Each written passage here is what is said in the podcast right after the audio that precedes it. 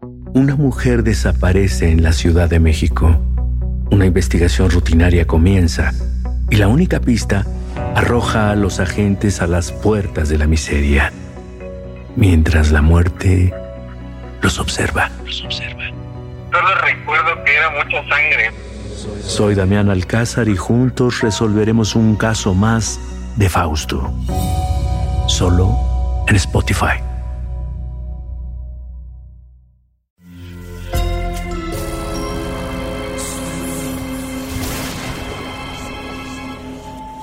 Portal Sonoro no se hace responsable de las visiones, pesadillas o encuentros cercanos del cuarto tipo que puedan suceder antes, durante o después de la experiencia. Para una experiencia sonora completa recomendamos audífonos para dejarte envolver por el mundo de experimentos retorcidos. Escucha bajo tu propio riesgo.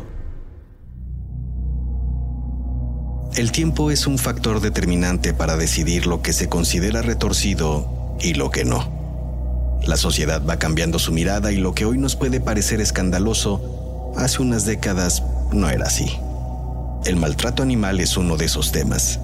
Se ha ido ajustando a lo largo del tiempo de una manera demasiado lenta y no sin controversia.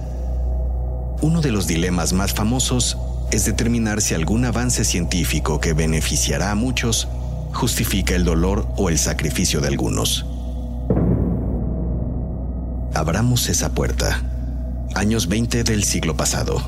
La teoría conductista plantea que en la infancia solo eran necesarios asuntos como el alimento y la limpieza. El cariño, no. Dejar a un niño sin amor forjaba su carácter. Vamos a los años 50, cuando el psicólogo Harry Harlow pensaba de otra manera y estaba determinado a demostrar que el amor y el cariño son aún más importantes que todo lo demás. Irónicamente, para probarlo, tuvo que realizar una serie de experimentos que consistían en eliminar toda fuente de cariño de sus sujetos experimentales. Y sin amor, ¿qué somos? ¿En qué nos convertimos? Basado en algunos hechos reales, escucha hoy en Experimentos Retorcidos El Pozo de la Desesperanza. Pero ahora, escucha. Solo escucha el sonido de las manecillas. Escucha cómo se desvanecen una a una. Es así porque ahora, quizá, solo quizá, hemos logrado que estés en un trance podcástico en el que dejarás de ser tú. Hasta que escuches las manecillas nuevamente mi voz te permitirá entrar en la mente de una mujer de 50 años, viviendo en Wisconsin en 1982, que trabajó muchos años en el laboratorio de primates de Harry Harlow. Sonoro presenta Experimentos Retorcidos, y esta voz es la de tu anfitrión, Alejandro Joseph. Se llama Maguila le pusiste así por el personaje de caricatura de los años 60, pero también porque te parecía que llamarlo MR141-12, como le hubiera correspondido, era cruel. Es un viejo monoresus de unos 10 años de edad que deambula por tu casa libremente. Maguila, lo sabes, es un sobreviviente, un recordatorio de ese mundo al que no deseas regresar pero que te sedujo en los 60 cuando fuiste un destacado apoyo para los proyectos del psicólogo Harry Frederick Israel, mejor conocido como Harry Harlow. Levantas un juguete de trapo de Maguila. Su olor te manda de súbito al día que conociste a Harlow.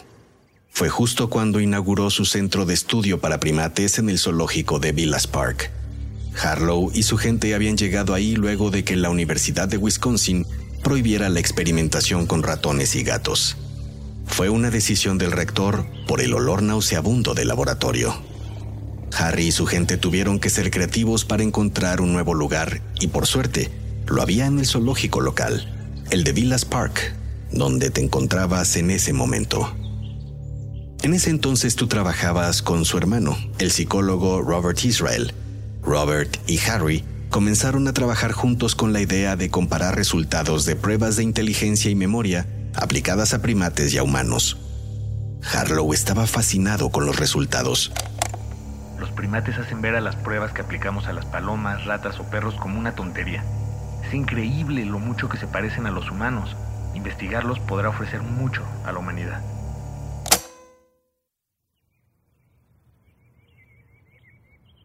Cuando miras a Maguila abrir tu refrigerador para sacar una fruta casi 30 años después de esa declaración, compruebas la inteligencia de la que hablaba Harlow. Aceptas para ti que trabajar con un sujeto interesante y nada engreído, incluso gracioso con formas un poco torpes, fue lo que te terminó de convencer de entrar a trabajar con Harry Harlow en el zoológico de Villas Park. Fuiste feliz esos primeros días. No sabías en aquel entonces de las nubes grises que acechaban. Al poco tiempo de tu ingreso, Harlow encontró una forma de regresar a la Universidad de Wisconsin. Encontró en el campus un edificio que se podía adaptar para seguir sus experimentos con primates. Un edificio en donde una enfermedad altamente contagiosa estaba a punto de cambiarlo todo. Mientras la colonia de primates crecía, las pruebas de inteligencia continuaban dando resultados asombrosos y el equipo estaba contento. Pero tú tienes claro que en 1955 esa felicidad se esfumó. Es así porque fuiste tú quien comenzó a ver que el primate conocido como MR13-06 comenzaba a mostrar un comportamiento aletargado, contrastante con su conocida personalidad alegre y divertida. Nadie quiso considerar en serio tu comentario. Al poco tiempo, el mono Resus MR13-06 amaneció muerto. Casi de inmediato, otros dos de los monos resus cercanos al MR13-06 también fallecieron. Luego otros tres. Y ahí fue cuando se declaró la epidemia. Fueron días que no quisieras recordar. Aún te visitan en las noches los lamentos de los monos reverberando en el laboratorio. Aún sientes entre tus manos los cuerpos de las decenas de primates de los que te deshiciste cuando cayeron muertos por la tuberculosis. Como solución a la epidemia, Harlow comenzó a separar a las crías de las madres a las 12 horas de haber nacido para evitar posibles nuevos contagios. Encerraba en jaulas diferentes a las madres y a las crías para asegurar que no hubiera contacto. Esas estructuras de metal aún te recuerdan la de una cruel y desalmada prisión humana. La medida resultó efectiva para evitar la propagación de la tuberculosis, pero hubo consecuencias. Los monos resus separados de sus madres a edad tan temprana comenzaron a mostrar comportamientos extraños con el tiempo. Caminaban muy encorvados, se chupaban los dedos sin parar y su mirada se perdía en el infinito. Algo se había roto en aquellos monos. Y tú, desde entonces, también caminas de forma un poco encorvada. Mientras ordenas tu casa, encuentras una vieja fotografía. Es esa en la que apareces tú, Harlow y el amigo de Harlow, John Bowlby. Días antes de que se tomara esa foto, tú y otros comenzaron a notar que el mono MR49-07 abrazaba una toalla al fondo de su reja, como si en ello se le fuera la vida. Cuando John Bowlby vino de visita al laboratorio de primates esos días, le comentaron acerca de los monos encorvados que se aferraban a las toallas. Bowlby señaló que esto podía deberse a la falta de amor materno. No lo sabes, por cierto, pero a tu parecer, ese fue el instante en que a Harlow se le vino a la cabeza la primera parte de lo que ahora consideras un camino cruel y despiadado que no se debió andar. Los monos resus conviven fácilmente con los humanos recién nacidos miden menos que un antebrazo humano. Sus cabezas son tan grandes como un puño. Tienen los ojos abiertos como canicas que intentan absorber el mundo. Son peludos de pies a cabeza. Luego de la visita de Bowlby, te estás encargando de darles de comer y de mantener algunas de las jaulas limpias. Por el futuro que les esperaba, no debiste encariñarte con ninguno de ellos. Harlow reunió por esos días al equipo. He decidido cambiar el enfoque de nuestras investigaciones. Lo logrado en materia de estudio de la inteligencia de primates es asombroso, pero ahora llevaremos nuestra línea de investigación a otro aspecto más relevante, porque de ello puede depender la vida misma. Estudiaremos el amor a través de nuestros monos resus. Y vendría así el primero de los experimentos de los que tú formarías parte. Cuando miras a Maguila venir hacia ti, columpiándose de sus barandales, no reparas en los cubiertos a tu lado, así que al saltar hacia ti Maguila, los tiras al piso. Recuerdas claramente cómo concluyó ese primer experimento de Harlow. Tienes incluso pesadillas con esas jaulas de metal, pero sobre todo con la imagen de las llamadas madres sustitutas. El diseño del experimento requería que en una jaula se colocaran dos figuras. Ambas debían fungir como figuras maternas para los bebés monoresus. Las dos estructuras, de no más de 40 centímetros de altura, estaban construidas con alambre de metal para dar forma al supuesto cuerpo de una madre resus. Una especie de latón coronaba cada estructura simulando un rostro, un rostro que terminaba siendo desfigurado. Una de esas tenebrosas estructuras sostenía un biberón en una parte de su alambrado cuerpo. La otra tenía el alambre recubierto de felpa, lo cual la hacía más agradable y cálida al contacto aunque no ofrecía ningún tipo de alimento. Enseguida venía lo interesante para Harlow. Se liberaba a un pequeño Resus en la jaula, y aunque éste recurría a la madre de alambre cada vez que quería comer o tomar agua, la mayor parte del tiempo la pasaba aferrado a la madre recubierta con felpa. Se demostraba que los bebés Resus necesitaban sin duda las caricias o el calor, incluso más que el alimento. Eso motivó a Harlow al siguiente y más macabro experimento. Luego de recoger los cubiertos del suelo, decide servirte un trago para pasar el sobresalto. Su sabor se amarga cuando recuerdas tu coraje por no haber entendido antes que la motivación de Harlow quizá nunca fue el salvar a la humanidad, sino el salvarse a él mismo. Era conocido en el laboratorio que a Harlow le gustaba tomar a ti te tocó constatarlo el día que recibiste una llamada de uno de sus hijos diciendo que su papá estaba tirado en el suelo, inconsciente. Alguien llamó a la ambulancia y afortunadamente pudieron lavarle el estómago luego de haber ingerido un frasco de pastillas y pasarlas con una botella de alcohol. Harry se sintió agradecido contigo, así que se vio en la necesidad de justificar su acción. Te confesó que padecía de fuertes episodios de depresión y que lo que los disparaba, curiosamente, tenía que ver con eventos de reconocimiento por su carrera. Además, te confesó que no era la primera vez que le sucedía. Quitarse la vida era la única solución que contemplaba cuando una oscuridad se apoderaba de su cabeza, es decir, cuando la depresión tomaba el control. Es por eso que la intención de sus experimentos era clara Quería reproducir la depresión para estudiarla y curarse a él mismo. Y para hacerlo, tenía que inducirla en los monos resus a cualquier costo.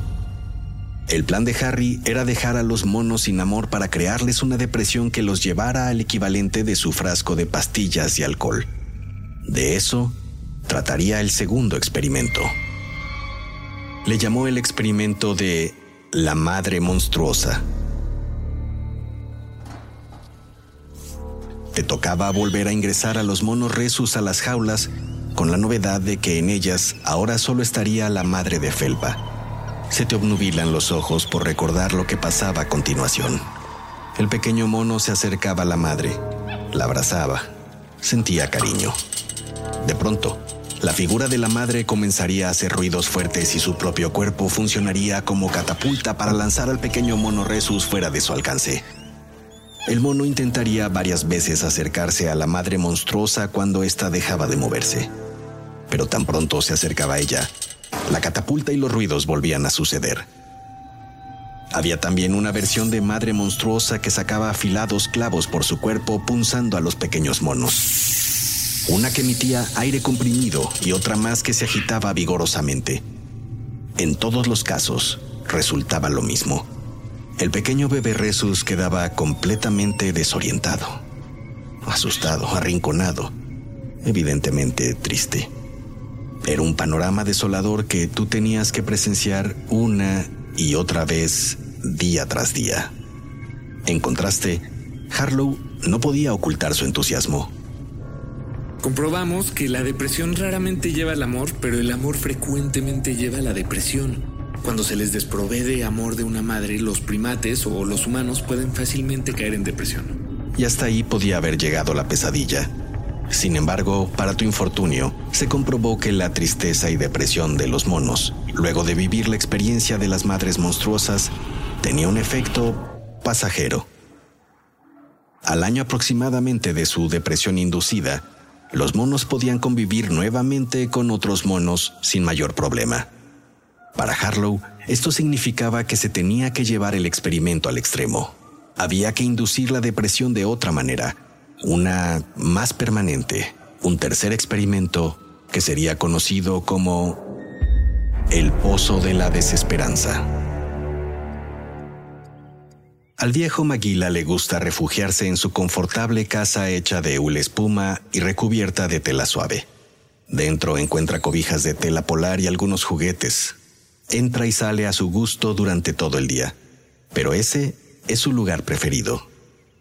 Sabes que no tiene idea de que hace poco más de una década los miembros de su colonia en el laboratorio de primates no corrían con la misma suerte.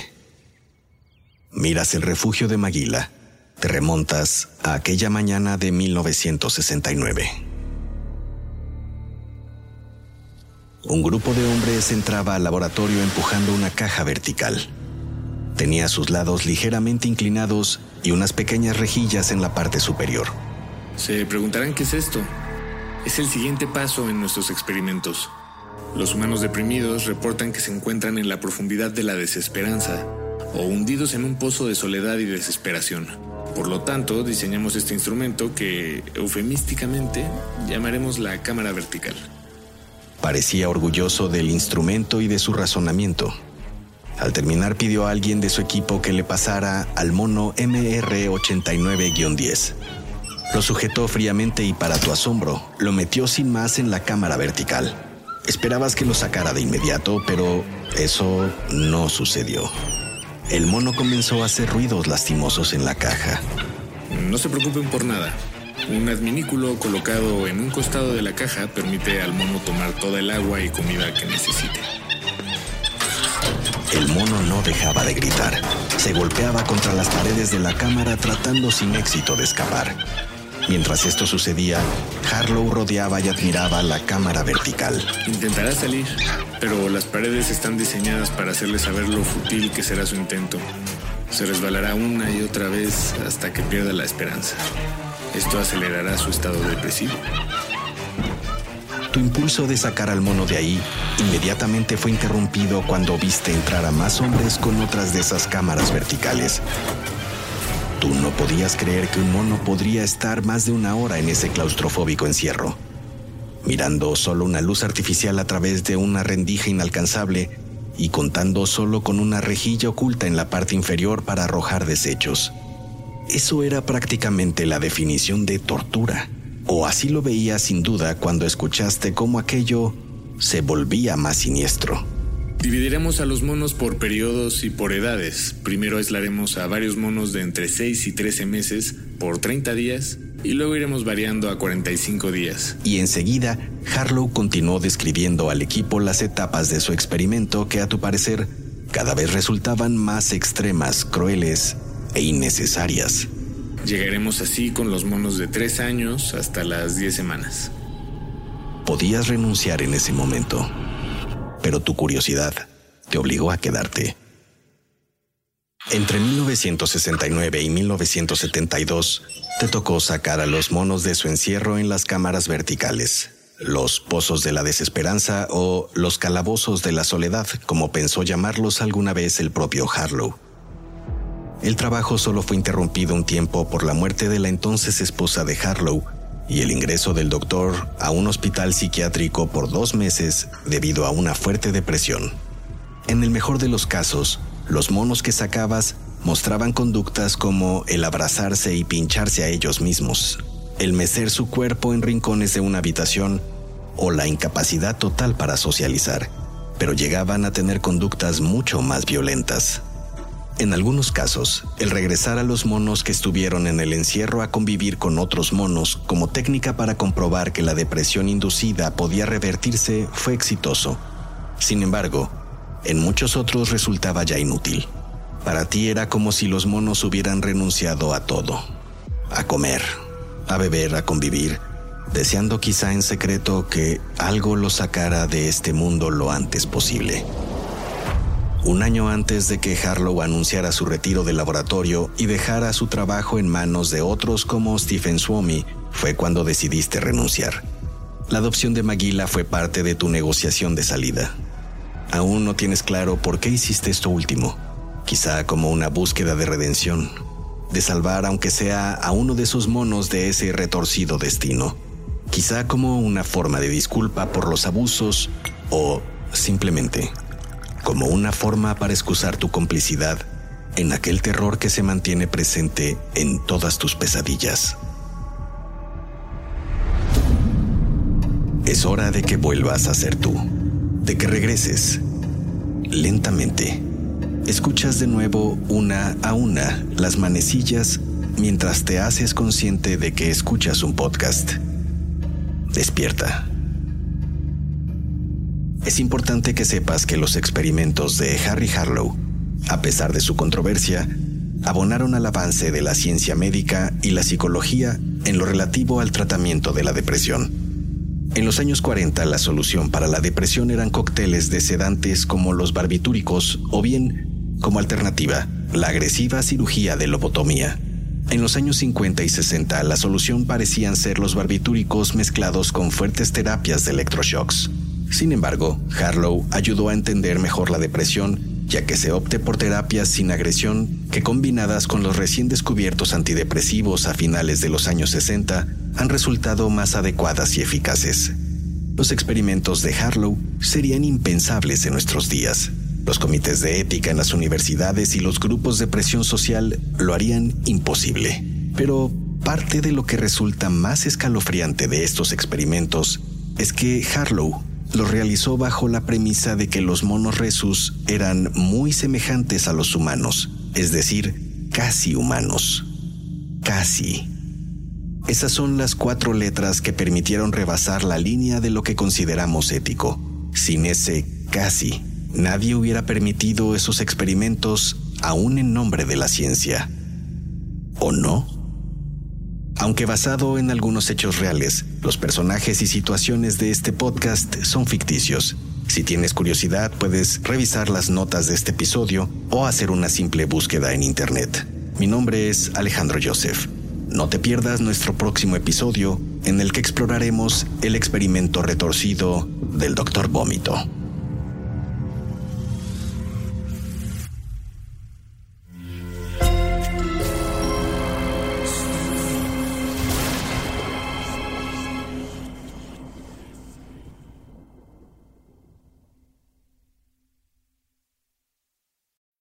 Una mujer desaparece en la Ciudad de México. Una investigación rutinaria comienza y la única pista arroja a los agentes a las puertas de la miseria, mientras la muerte los observa. Solo recuerdo que era mucha sangre.